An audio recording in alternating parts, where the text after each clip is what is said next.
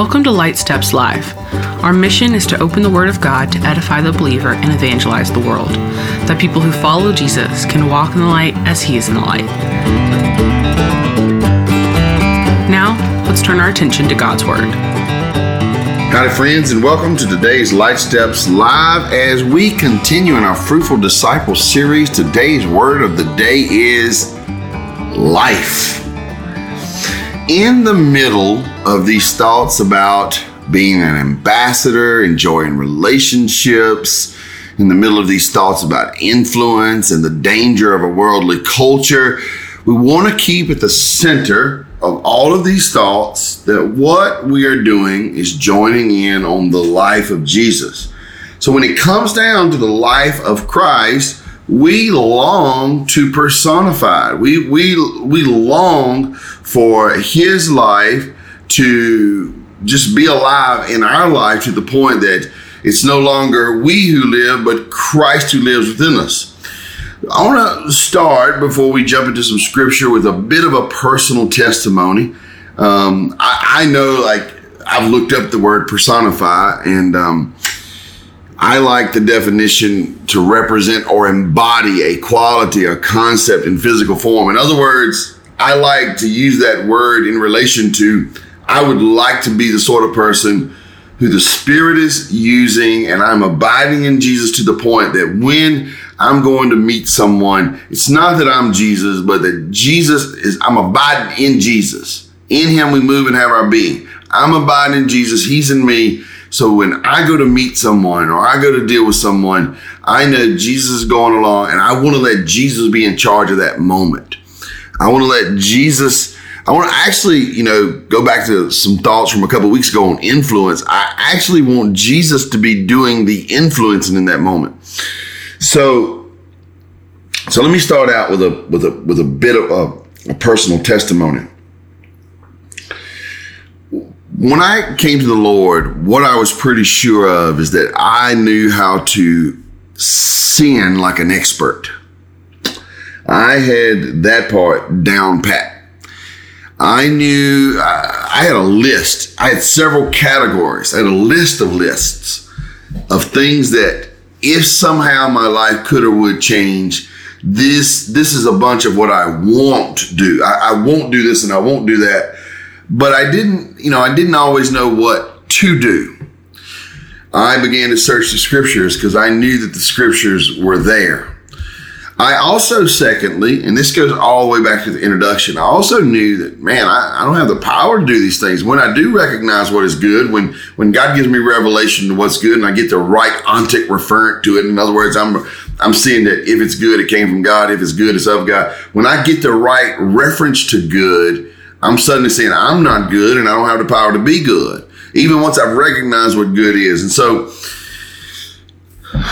man, I, I, I felt simultaneously powerful and powerless. In other words, I felt powerless in and of myself, but I felt powerful because in this covenant relationship with God, in this promise to abide with me, and this promise to never leave or forsake me, in this promise of the Holy Spirit giving me freedom from bondage and power to do a new life, to, to have the will and the want and the power to do a new life, I felt powerful. So powerless in and of myself, powerful because of the Lord. Just a bit of a personal testimony. If you were to look at John chapter 17, um, and um, you know, we could we could we could get into all kinds of stuff, but I just want to hone in on verse number three. Jesus said, This is eternal life, that they know you, the only true God, and Jesus Christ, whom you have sent. This is eternal life, that they know you and Jesus Christ, whom you have sent. So we often think of eternal life being a place you go to. Um, we, we think of eternal life as heaven or or eternal life is something that comes later.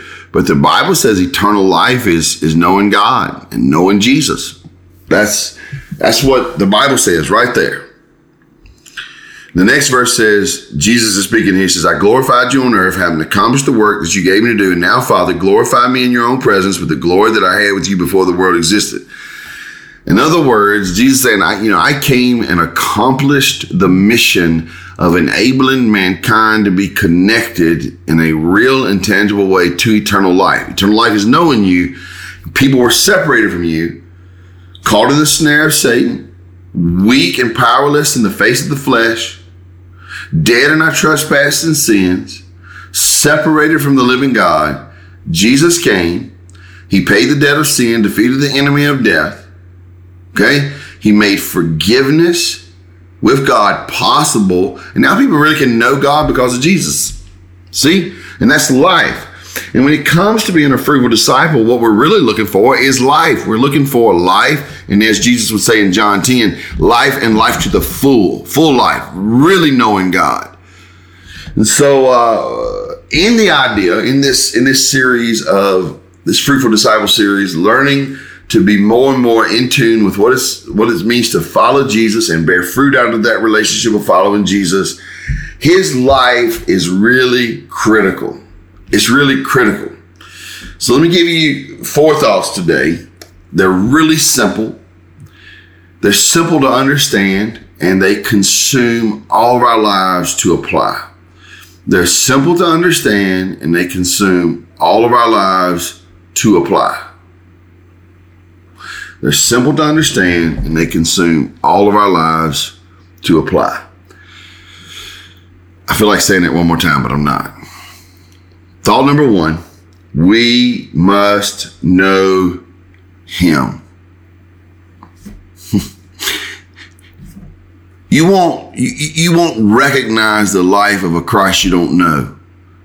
You, you won't relate to the life of a Christ you don't know. You will not personify the life of a Christ you don't know. You know, people will tell me, you know, God loves everybody. And that's true, but they don't really know what they're talking about. I'm just giving you this as an example. Um, they often people say God loves everyone, and they're saying in a way to mean like it doesn't matter what we do.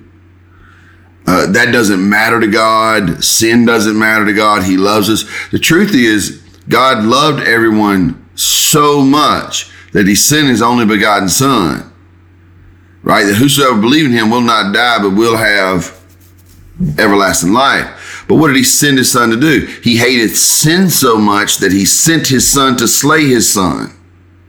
Think about what I'm saying, folks. He does love everyone. How did he show the love? He sent his son to the cross. But just by way of example, right? People people will say stuff and, and they'll say like, well, you know, Jesus loved everyone as mean to say he accepts everyone. It's just not true. He will accept those who come to him, but it doesn't mean he accepts all the behavior of those who come to him.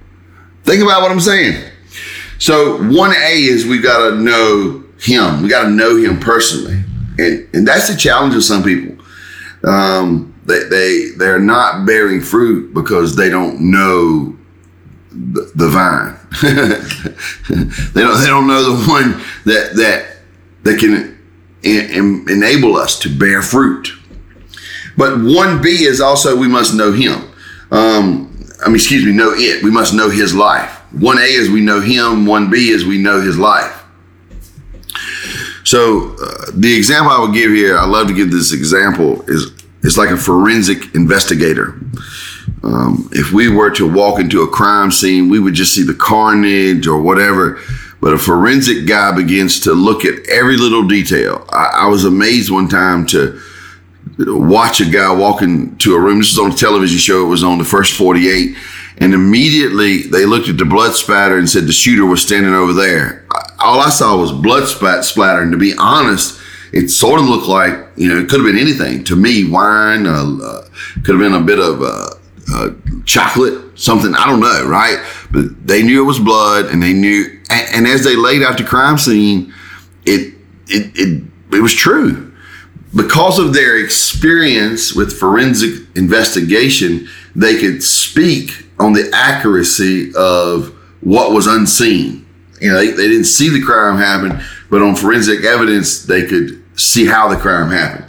A lot, a lot of, a lot of people don't know Jesus' life, so they label things as something that you know Jesus would say or do or, or, or, approve of when it's actually something he would never say, something he would never do, something he would never approve of. And then likewise, not just in the negative, right? They don't know to go do such and such because they don't know that that's exactly what Jesus would want us to go and do. And so 1A, know him. 1B, know his life.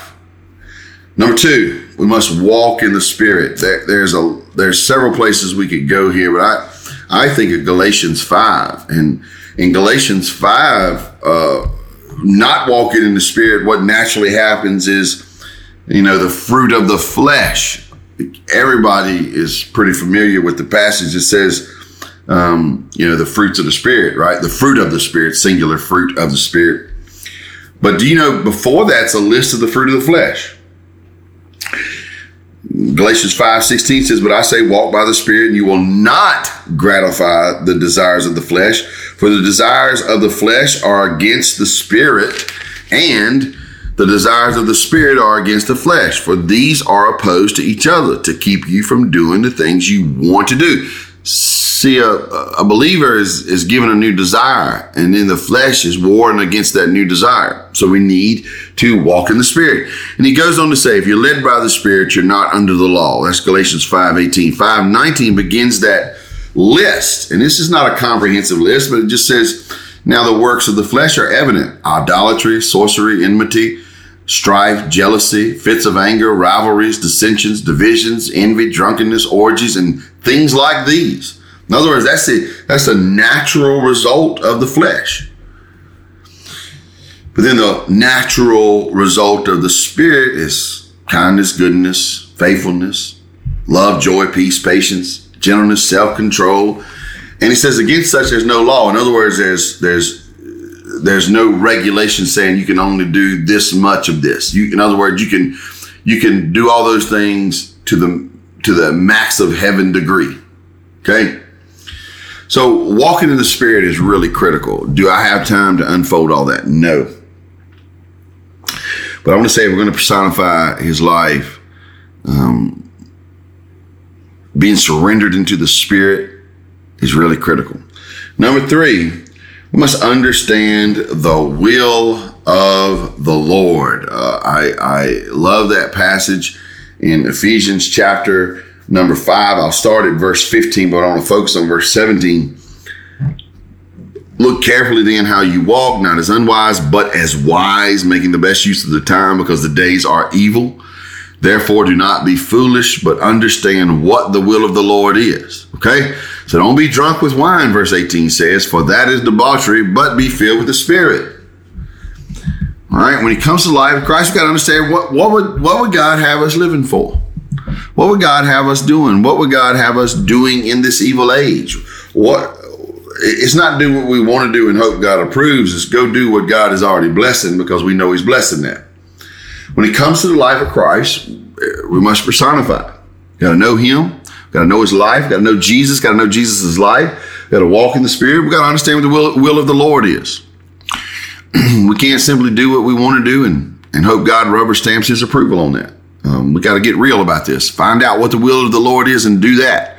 Understand the times we are li- living in and live in in response to God, not not just response to the times, or not just don't don't recreate in the times. Respond to God in the times. And then fourthly, back to the original thought, just abiding. You, can turn and look at John 15. There's a process there. It's a book by uh, Bruce Wilkinson that would really help help us in our thinking, Secrets of the Vine, and you know, he just he approaches a couple words in there differently than a lot of other people. But my point is, what Bruce Wilkinson sees is like if you're bearing no fruit, he wants you to bear some fruit. If you're bearing some fruit, he wants you to bear more fruit. If you're bearing more fruit, he wants you to bear much fruit. And all that's only possible as we abide as we dwell in Jesus, as we find shelter, safety, security in Jesus, as we find in Jesus the place where we get our identity, the place where we get our marching orders. We, we literally must abide in the Lord. Um, I want to close by going back to, to John 17. Um, here again, we could go all over the scriptures. The, the point is, is simple though. When it comes to the life of Christ, we, we must personify. We want his life. His life is eternal life. Knowing God, knowing Jesus is eternal life. And knowing him is the promise and the reality of that life, but it's also the pathway to abundance in him. And no, I do not mean an abundance of stuff. I mean an abundance of Christ. In that way, I am a prosperity preacher. I want everyone to have God's riches in Christ Jesus. because the riches of God in Christ Jesus are Christ Jesus. Hebrews chapter 11 says he's a rewarder of those who diligently seek him. What's the reward? It's him. It's him. He's life. He's the reward. So as a fruitful disciple who's influencing others, as a fruitful disciple who's attempting to embrace the holy things while avoiding danger. As a fruitful disciple who wants to be a coin in God's hands spent by him. As a fruitful disciple who understands I'm an ambassador sent out by the king. As a fruitful disciple who understands I'm going to suffer in the face of this life God has given me. As a fruitful disciple who understands Christ, likeness is God's goal in relationship with him. I understand that what he is calling me to is to let my life be taken over by the life of Jesus. Excuse me, I began with a bit of a testimony. Let me end with a bit of a testimony.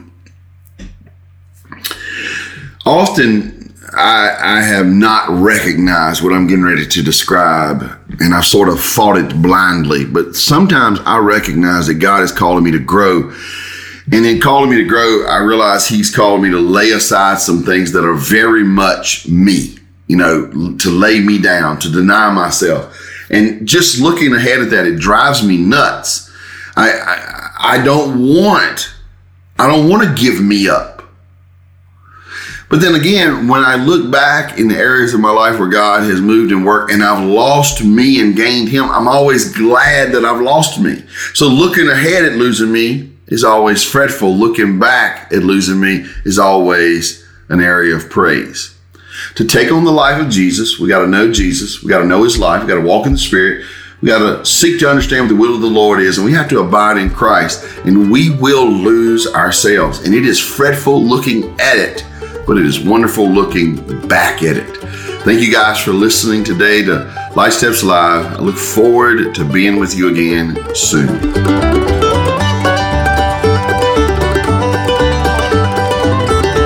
Thank you for joining us on Light Steps Live today. My name is Katie Bowes, and the rest of our production team is Andrew Liggett, Shannon Allen, and Steve Riley. Music provided by Banjo Ben Clark. Connect with Banjo Ben at banjobenclark.com.